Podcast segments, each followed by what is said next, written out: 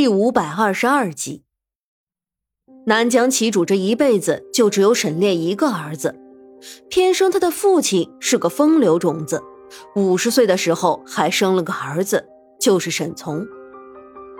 南疆旗主对这个幼弟十分的关爱，甚至把他宠得无法无天，这才有了他毫无忌惮的性子。苏月心能够感觉到沈从的目光一直落在他的身上。这让他十分的不舒服，但是他怎么偏偏就是沈炼的叔叔？那他岂不是应该叫他一声叔叔？叔叔。苏月心想到了什么，脆生生的叫了一声沈从。沈从顿时就懵逼了。你刚刚叫我什么？叔叔，我是沈炼的妻子。苏月心故意做出一副大方得体的样子。其实心里早就为自己的机智给折服了。什么？沈炼显然没有想到他会有这样一层身份，震惊的张大了嘴巴。但是自从苏月心说完这句话之后，苏天的脸色就不是很好看了。你，他有些无力的动了动唇，想要说些什么，最终还是没能说出口。苏月心的身份已经暴露。这宫里遍布南疆旗主的眼线，恐怕要不了片刻，这消息就会传到他的耳朵里去。苏月心这句话，简直就是把他自己推进了火堆。沈炼他现在根本就不在宫里，那个叛徒，你竟然会是他的棋子？沈从震惊过后，脸上那涩涩的表情并没有减少。他是南疆旗主的亲弟弟。就算沈炼是他哥哥的儿子又怎么样？不过是一个不受宠的儿子。他就算抢了他的女人，难道他还敢说什么吗？你说什么？苏月心却是面色一变。他就是来找沈炼的，可是现在沈炼竟然不在宫里，那长安呢？他的长安呢？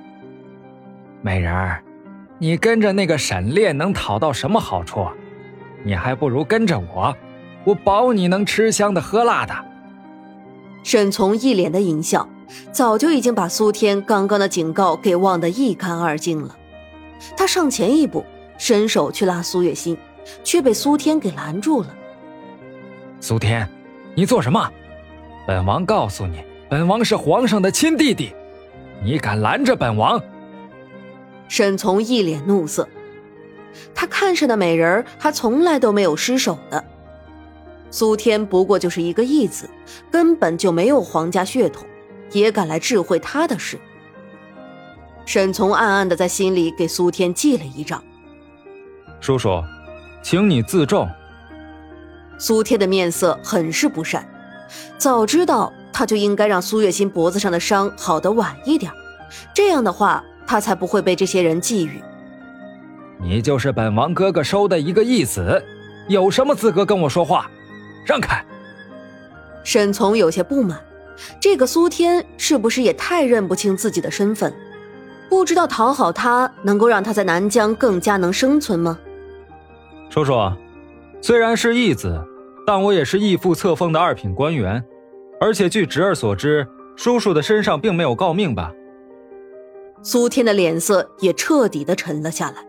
并且说话也十分的不留情面。不只是他，就连沈从的面色也不是很好看。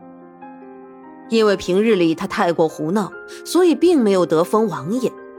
他也仅仅是靠着哥哥才能在宫里横着走。要是南疆旗主不是他的哥哥，他根本就什么都不是。而苏天不一样，他是朝中二品官员。哪怕他只是一个身份尴尬的义子，也依旧能凭着官印行事。苏天，沈从是彻底的怒了。他在宫里横行了这么久，还从来没有落过这么大的面子，实在是可恶。叔叔，觊觎自己侄儿的女人可是不道德的行为。若是你不想这件事情传到义父的耳朵里，就最好安分一点。苏天才不管沈从的面色有多难看，只要是他敢觊觎苏月心，他就不会让他好过。哼，好，好，好。一连说了三个好字，可见沈从到底是有多愤怒。苏天，你不过就是本王的哥哥，看着可怜才收入宫中的，你算个什么东西？叔叔教训的是。苏天一副谦卑的样子，但他眼底的冰冷却是在告诉沈从，他根本就不怕他。不知道为什么，沈从竟然觉得自己浑身都不舒服了起来。他又放了几句狠话，便灰溜溜的离开了。苏天的眸中划过一抹危险的神色，他眯了眯眼睛，不知道是在算计着什么。苏天一直没有开口的苏月心，在这场闹剧结束之后开了口，他的脸色很不好看。怎么了？苏天的语气虽然不是很好，但已经是柔和了不少了。我是不是闯祸了？他一时气愤说的话，等他说完之后，他就后悔了。这里是南疆啊，不是能够任由他说这些话的地方。他之所以一直没有开口，就是在后怕，他怕他的身份暴露出去，会给苏天添麻烦。苏月心这不知所措的表情落在苏天的眼里，让他阴郁的情绪都好了些。放心吧。在南疆，我还是有些人脉的，我能保护好你。苏天说的很是认真，让苏月心有了一瞬间的正松。似乎在很久以前，也有一个人对他说会好好的保护他的。可是沈炼，你现在到底在哪儿？为什么我一直都见不到你？二公子，我们这下要去哪里？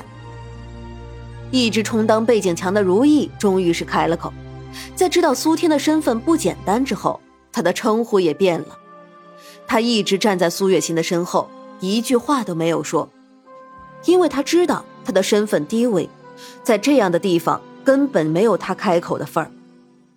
但是在苏天面前，如意还是能说话的。我早就给你们准备好了屋子，你们进去之后切记不要随意走动，在这宫里踏错一步就有可能是万劫不复了。苏天这番话并不是在吓唬苏月心和如意，而是真的。都说一入宫门深似海，这是真谛。苏月心自然是有体会的。从京城里那个皇宫到苗疆皇宫，再到这南疆皇宫，这一路上经历了多少辛酸，只有苏月心自己知道。他叹了一口气，突然又有些惆怅起来。啊那个沈从也没有说沈炼去了哪里。我们在这皇宫里到底要住多长时间啊？这句话可是问倒了两个人，他们都不知道沈炼去了哪里。我去打听打听。苏天沉默了片刻，对着苏月心道：“小玄子，你带着两位姑娘去月华宫，路上有人问起，就说是二公子的人，明白了吗？”苏天对着身后一名太监吩咐道：“小太监的年龄不大，但是处事却很老成，连忙点头称是。只是他的眸中划过一抹异色。他很聪明的没有问出来，因为他知道苏天不会让他这么多事的。就这样，苏月心和苏天就分开了。夫人，您放心，二公子的办事效率一向很高。”他一定会得知大公子的下落的，您别担心。